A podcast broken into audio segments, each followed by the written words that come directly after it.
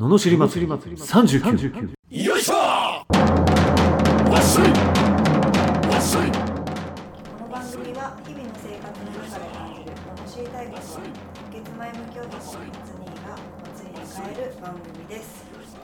はい、始まりましたののしり祭り39。今日もよろしくお願いします。よろしくお願いします、はい、どうですか息子はいや前回からこう引き続いてね、どうかなと思って、どうなってってんのかなと思って一応健やかに育ってる。健やかには育ってますよ。ああ、いいですねどんな感じなの今の中学生とは。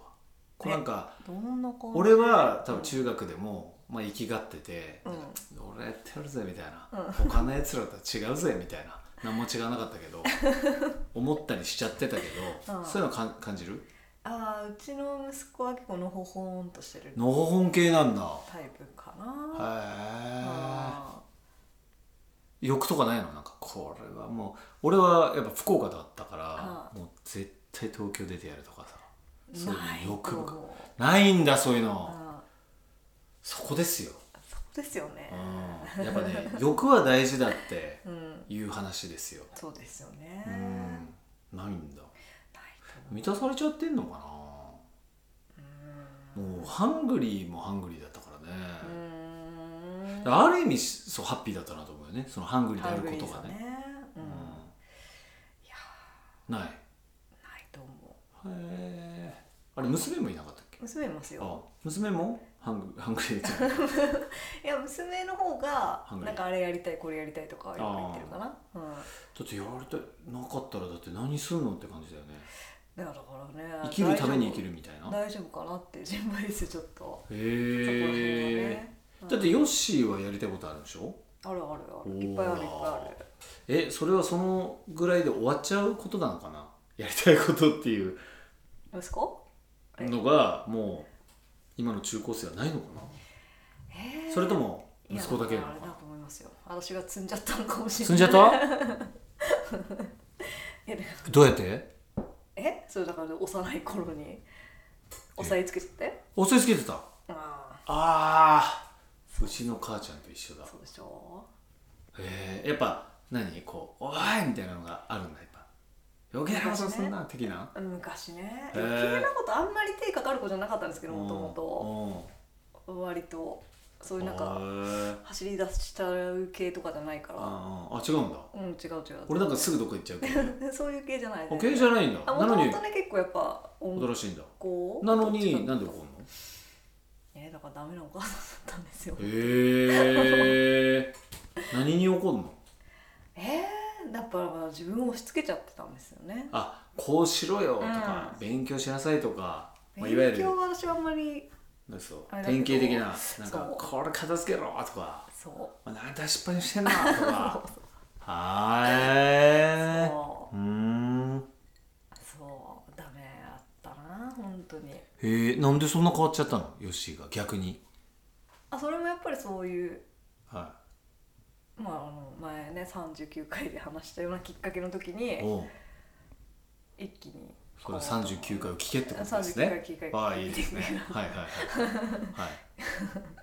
そうですね、うん、の時にそういうところも変わってた。あ、じゃあ自分を超えたってことだ。じゃあ今の自分は昔を見てやっぱ違うぞっていう、うん、だいぶ違うぞみたいな感じ。違いますね多分ね。すごいね、そんなに変われるもんなんだ人とは。と思いますよ。うん、そのきっかけはラジオだと。あ、そう、ポッドキャストね。すごい。そうラジオで変われちゃうんだ人は。そう。聞き続けないとダメだねじゃあね。あ、そうですね。なるほど。そうですね、何週もしないとダメ。なるほど。100回聞いてください。あれそれ違うじゃん。100回聞いたら分かりますからうん、ちゃんとラジオの PR してくださいよラジオ好きじゃんだって。ああ、大好きですよ。でしょ。ああ、楽しみますよね。どんだけいろいろ忙しくても耳は開いてますみたいなね。本当ですよ。ラジオってすごい。だから本当に駅まで10分15分はかかる人は絶対聞くべきだよね、うん、絶対聞くべきだと思う俺、聞くべき。何かしらラジオ、その順繰りの中に、まあ、ののしり祭りも入れるべきだね。そうですね。ののしり祭りメインじゃなくてもいいから、うん、順繰りで入れた方がいい、うん、そうですね、うん、そしたら分かる、ね、うん、うん、そうだよ、そうですよ、そういうことじゃないですか。そうですよ、うん、いや本当にね、そう1回きりとかじゃ分かんないことが多いじゃないですか、うん、分かったつもりになって深いから、なぜなら意外と意外とそうですよ、意外とね、100回聞いて100回聞いてください。パクってんじゃん。100回聞けば分かりますから、はい、100回聞けば分かります、はい、90回で分かんなくても諦めないで100回聞いてください。気づきよね。そう、あとやってみてください、ね、うん、でもね、やっぱ聞いて実践でやっぱ100回ぐらいやんないと分かんないことってやっぱたくさんあるなとは思う、うん、それは思いますやっぱ、うん、うん、そうですね、そう、うん、やってみてください。やった方がいい。聞く、やる、うん、すぐやる、はい、うん、でお願いします。お願いします、はい、じゃあ今日もののしりレターをいただいております。ありがとうございます、はい、広島県かおりんさん、うん、20代前半の会社員の女性です、うん、姉妹の仲が悪いことはダメなのでしょうか。小さい頃から仲がいい方ではありませんでした。姉はいつも夜遅くまで飲み歩いたり、常に親に反抗的で、私はそんな姉が嫌いでした。姉が本気で嫌いになり始めたのは、私が19歳の頃、ちょっと飲めないな、頃あたりからです。姉は家のことを全く手伝いません。例えば食器を洗わない、洗ったとしても乾かしてある食器を片付けずにその上に置くだけ、たったこれすらもしません。またテレビの音と親の声がうるさいからといって、暑い部屋2人の共同部屋に閉じ込めます。ドアを開けていればリビングからのエアコンの風で涼しいので、エアコンをつけずに済むのに、私が勉強しているのにドラマを大音量で流したり、このように私への配慮が一切ありません。他にも書ききれない本当に些細なことですが、許せない姉の行動がたくさんあります。また全てにおいて理不尽な理由をつけて、自分がいいようにことを楽な方に進めています。文章では説明しきれないので省略します。傍から見たら大したことない、神経質すぎと思うかもしれませんが、私にとってはすごくストレスで、家にいたくないと感じるほどです。姉は家に金入れてるんだから文句言うな、お前が一人暮らししろと言います。一緒に住んでる以上家族のルールはあります。何が何でも勝手すぎるし、もうそんな姉とは思いたくない。これから私が一人暮らしをするまで家にいられたらストレスでおかしくなる、そんな状況です。きっと今後結婚して子供を産み、親の老後を考えると、自分がいいように私にいろいろな責任を押し付けると思います。親の介護とか、私がどれだけ親孝行してもいつも私が損をするのです。縁を切るといろいろ厄介になるとは思います。でも私が死んでも姉は悲しまないし、愛おしい妹とも思ってないだろうし、最近はもういっそ死にたいと感じています。私はこれからどうやって姉を受け入れて生きていけばいいのでしょうか。文章が下手くそですみません。なるほど、いただいております。文章が下手だから噛んじゃうわけだね。違う、なるほどな、今日は違う、そういうことか。ですよ、まず文章うまくやってね。今回は違う。何ができるの？今回は多分ちょっと口の方がね、疲れちゃってて。口が疲れちゃったんだ。喋りすぎ。ちょっとね。ああ。口が疲れちゃっててね。なるほど。そうですか、まあ。今回はそんなに読みにくくなかったです。あ、なかったんだ、はい、失礼しました。なるほど、はい、ちょっとそこバロメーターになってるからちゃんとやってすいません。そうだよ、噛んだったら私のは文章が下手だったんだって思っちゃうよ。配慮は足りなかったってダメですよ、それは。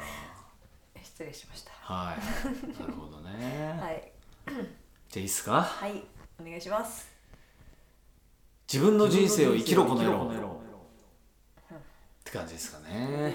なんかやっぱ何なんだろうね、こうさ、こうやっぱ人がいるとさ、必ずその自分の英語の感覚をやっぱ押し付けちゃうよね。いや、こうするべきでしょとか、だからストレスになるよね、それが自分を追い詰めるっていう、もうさ、いいことないよ、べきはね、良くないんです、関係ないよね。だって自分だから、自分が一人暮らししてる体で、まあお姉ちゃんがうるさかったらカフェに行くとかさ、そのなんだろう、いちいちそこに左右されるからしんどいんだよね、でそれを左右されすぎまくってるから死にたいとかなっちゃうんだよね、関係ないもんね、相手の人生だって、相手の人生だから、なんかもういきなり死にたいとかなっちゃって、もうびっくりな感じですよね、びっくりだよねどうしたの、どうしてそうなっちゃうのみたいな、ね、あ、それこそさっきの話じゃないですけど、ちょっと前に息子に私は謝りましたよ、なんかちっちゃい子さ、なんか私のそのなんとかしなきゃいけないみたいな、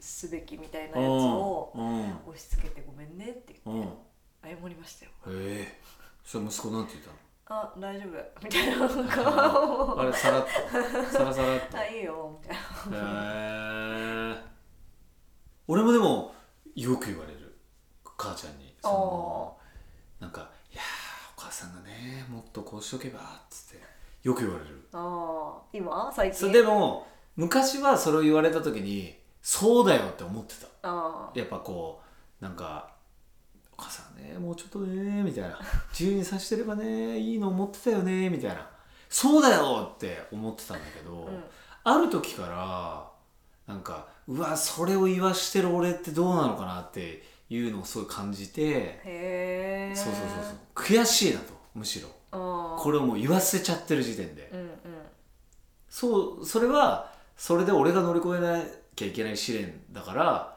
別にその乗り越えちゃえばいいんだけど、当時はやっぱ乗り越えられてない時はもうすごいやっぱいやーっつって、でそれがだんだんこう時間経ってきて、いやお母さんのせいじゃない気はするけど、でもそのせいもあるよなーなんて思いながらでも俺も乗り越えなきゃなーぐらいに変わってきてでだんだんこうそうそうそうだんだんこう俺が超えてきて、もう今全くないもんね。あ、もう大丈夫っすっつって、あ、もう大丈夫です大丈夫っすって、もうそれも言われなくなったよね。そっかそっかみたいな、仕事頑張ってんだぐらいの感じになるし、頑張ってんだよっつって、そんなもんですよ。そうですね。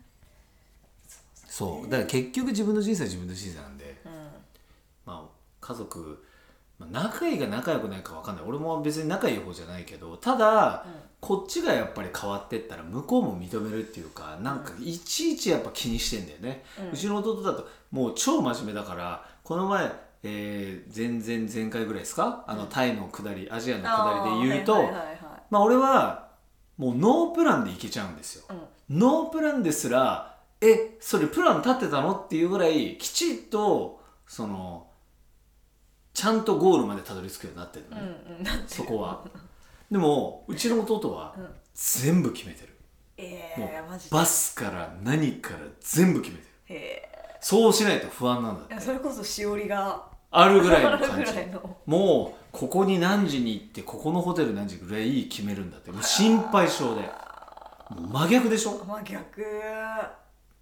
そうだから合わないの当たり前だけど、そうですよね、はあみたいな感じじゃんでもね、そうだから弟は俺の適当なのが嫌だ、俺は真面目なのが嫌なのだって、価値観逆だからそれは揉めるわなっていう感じでしょ、でもある時に、まあ知ってしまうわけですよ、うちの弟は。俺は言ってなかったけど、どうやらお兄ちゃんは会社の社長らしいと、会社をやってるらしいと。あ、言ってなかったの？言ってない言ってない。ある時そんな言わない知っちゃうの。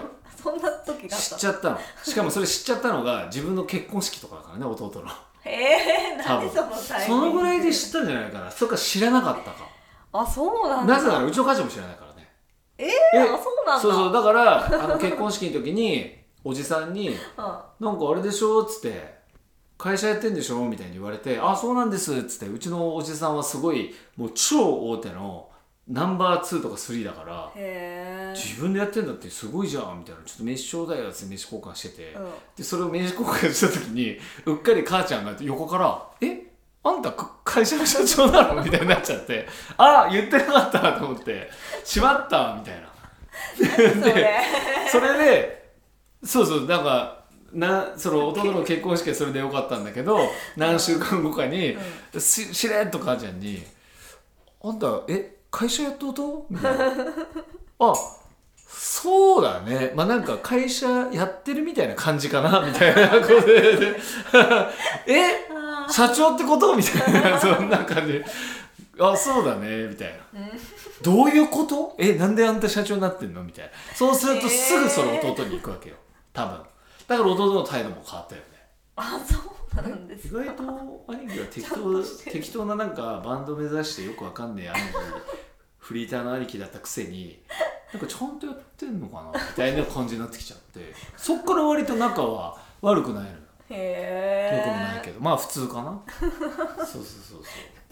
でももう弟に姪っ子が生まれちゃってめちゃくちゃ可愛いから、うん、もうもはや姪っ子ラブからの弟もまあ好きになってきちゃったねある意味こんな可愛い姪っ子を産むなんてお前すごいっつってなっちゃってるけどもそうなんですよ。なるほどねそういうことがあるからね。